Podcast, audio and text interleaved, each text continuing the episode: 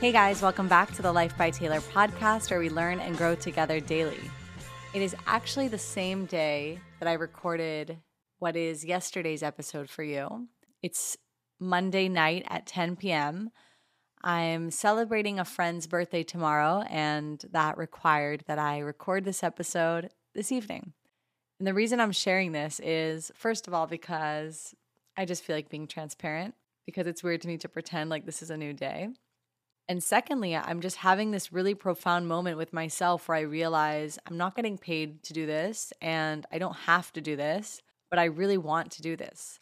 And anytime I saw people talk about this like idea of hustle culture and like working at weird hours and like putting in the work on the weekends, every time I tried to force that, it never worked. I truly believe that that is only possible and it's only admirable when you're doing it from a place of joy, from a place of really loving what you do, from this deep commitment to your goals that is really true for you. Getting here was actually a result of the process of not needing to hustle and not forcing myself to work hard, just relaxing into whatever I truly, truly enjoy and want to do, quitting whatever didn't feel right for me, even if I was in the middle of it, accepting certain failures, redirecting my path. And it's just a really memorable moment for me to be choosing to work at 10 p.m. and it doesn't feel like work at all. So, on today's episode, I'm going to be reading from The Power Within You by Louise Hay. And every time I think of Louise Hay, I get this deep sense of peace and love in my heart because she just has this way about the way she talks and writes that hits different you see, for those of you that don't know who she is, she's kind of like the mother of self help and positive affirmations. And she was a very successful motivational speaker and writer. She sold hundreds of millions of copies of her book, You Can Heal Yourself. And like most people in this space, like most leaders in this space, she had a really, really difficult life. So when you hear someone like her who's gone through really insane challenges in life, it kind of gives her an additional level of credibility because as you read her words, they sometimes sound a little bit tacky or cheesy or oversimplified. Just say you love yourself and look at yourself in the mirror and blah, blah, blah. But at the same time, you cannot take away from the fact that this woman completely transformed her life from extreme hardship to extreme abundance, joy, peace, gratitude, and love. On today's episode, I'm going to be reading from the chapter Reprogramming Old Tapes on You Deserve Good. Think for a moment. What is it you really want right now? What is it you really want today in your life? Think about it and then say, I accept for myself blank, whatever it is you want. This is where I find that most of us get stuck. The bottom line is the belief that we don't deserve to have what we want. Our personal power lies in the way we perceive our deservability. Our not deserving comes from childhood messages.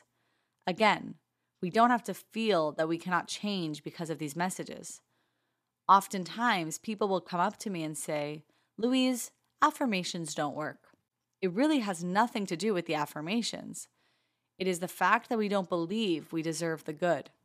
The way to find out if you believe that you deserve something is to say an affirmation and notice the thoughts that come up as you say it. Then write them down, because when you see them on paper, they will be very clear to you. The only thing that keeps you from deserving or loving yourself or whatever is someone else's belief or opinion that you have accepted as truth. When we don't believe that we deserve good, we will knock the pinnings out from under ourselves, which we can do in a variety of ways. We can create chaos, we can lose things, we can hurt ourselves, or have physical problems like falling or, or have accidents.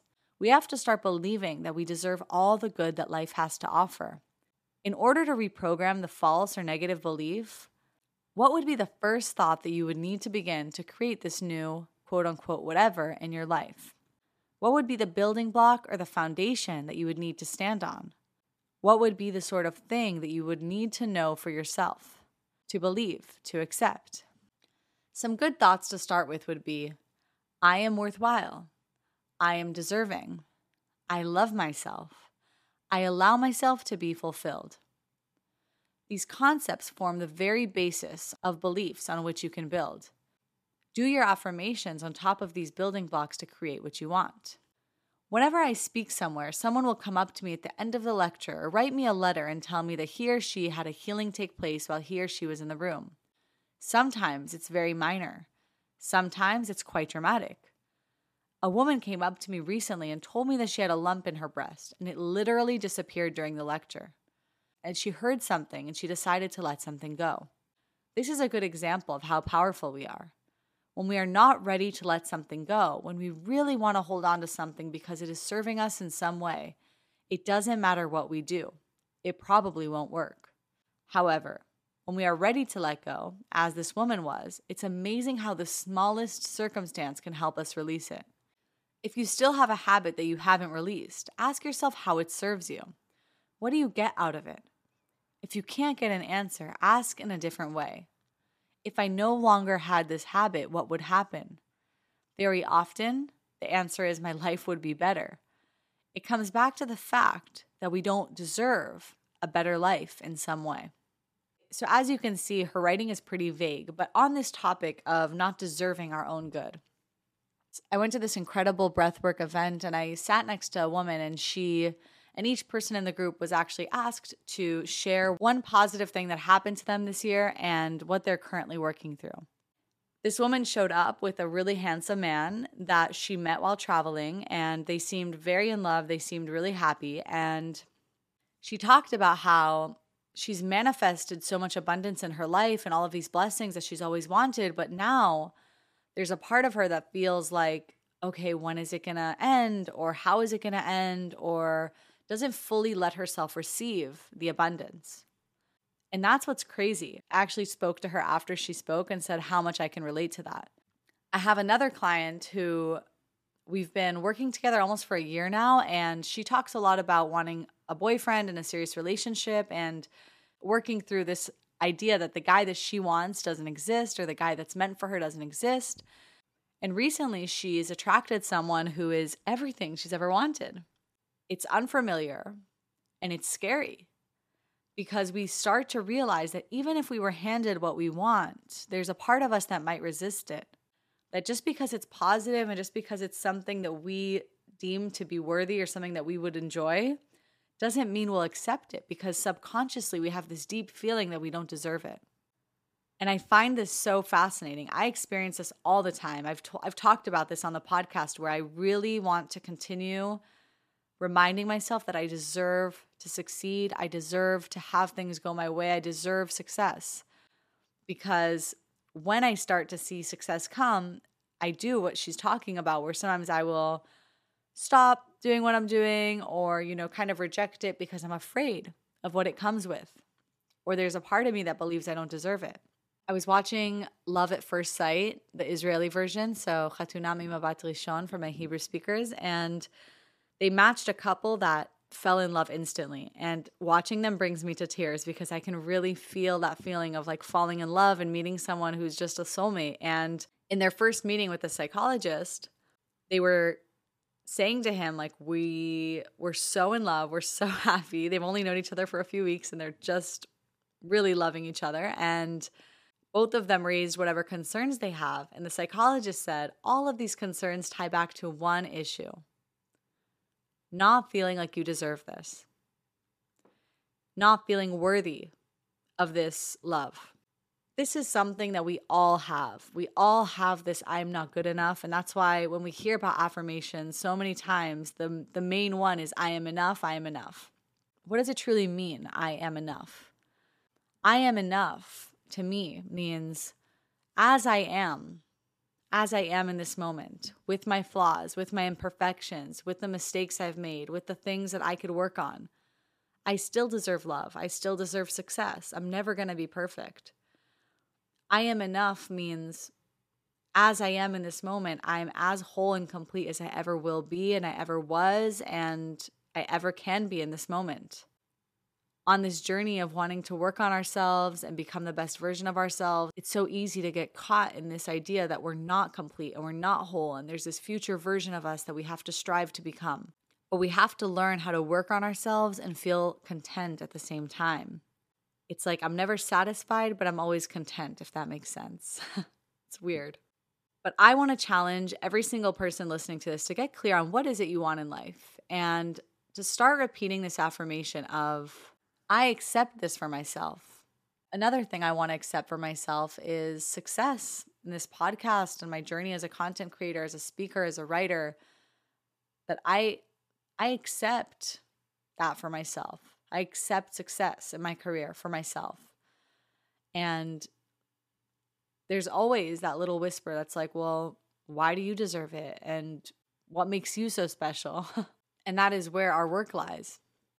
The last thing I want to talk about is how she said that every bad habit that we're not letting go of is because we gain something from it.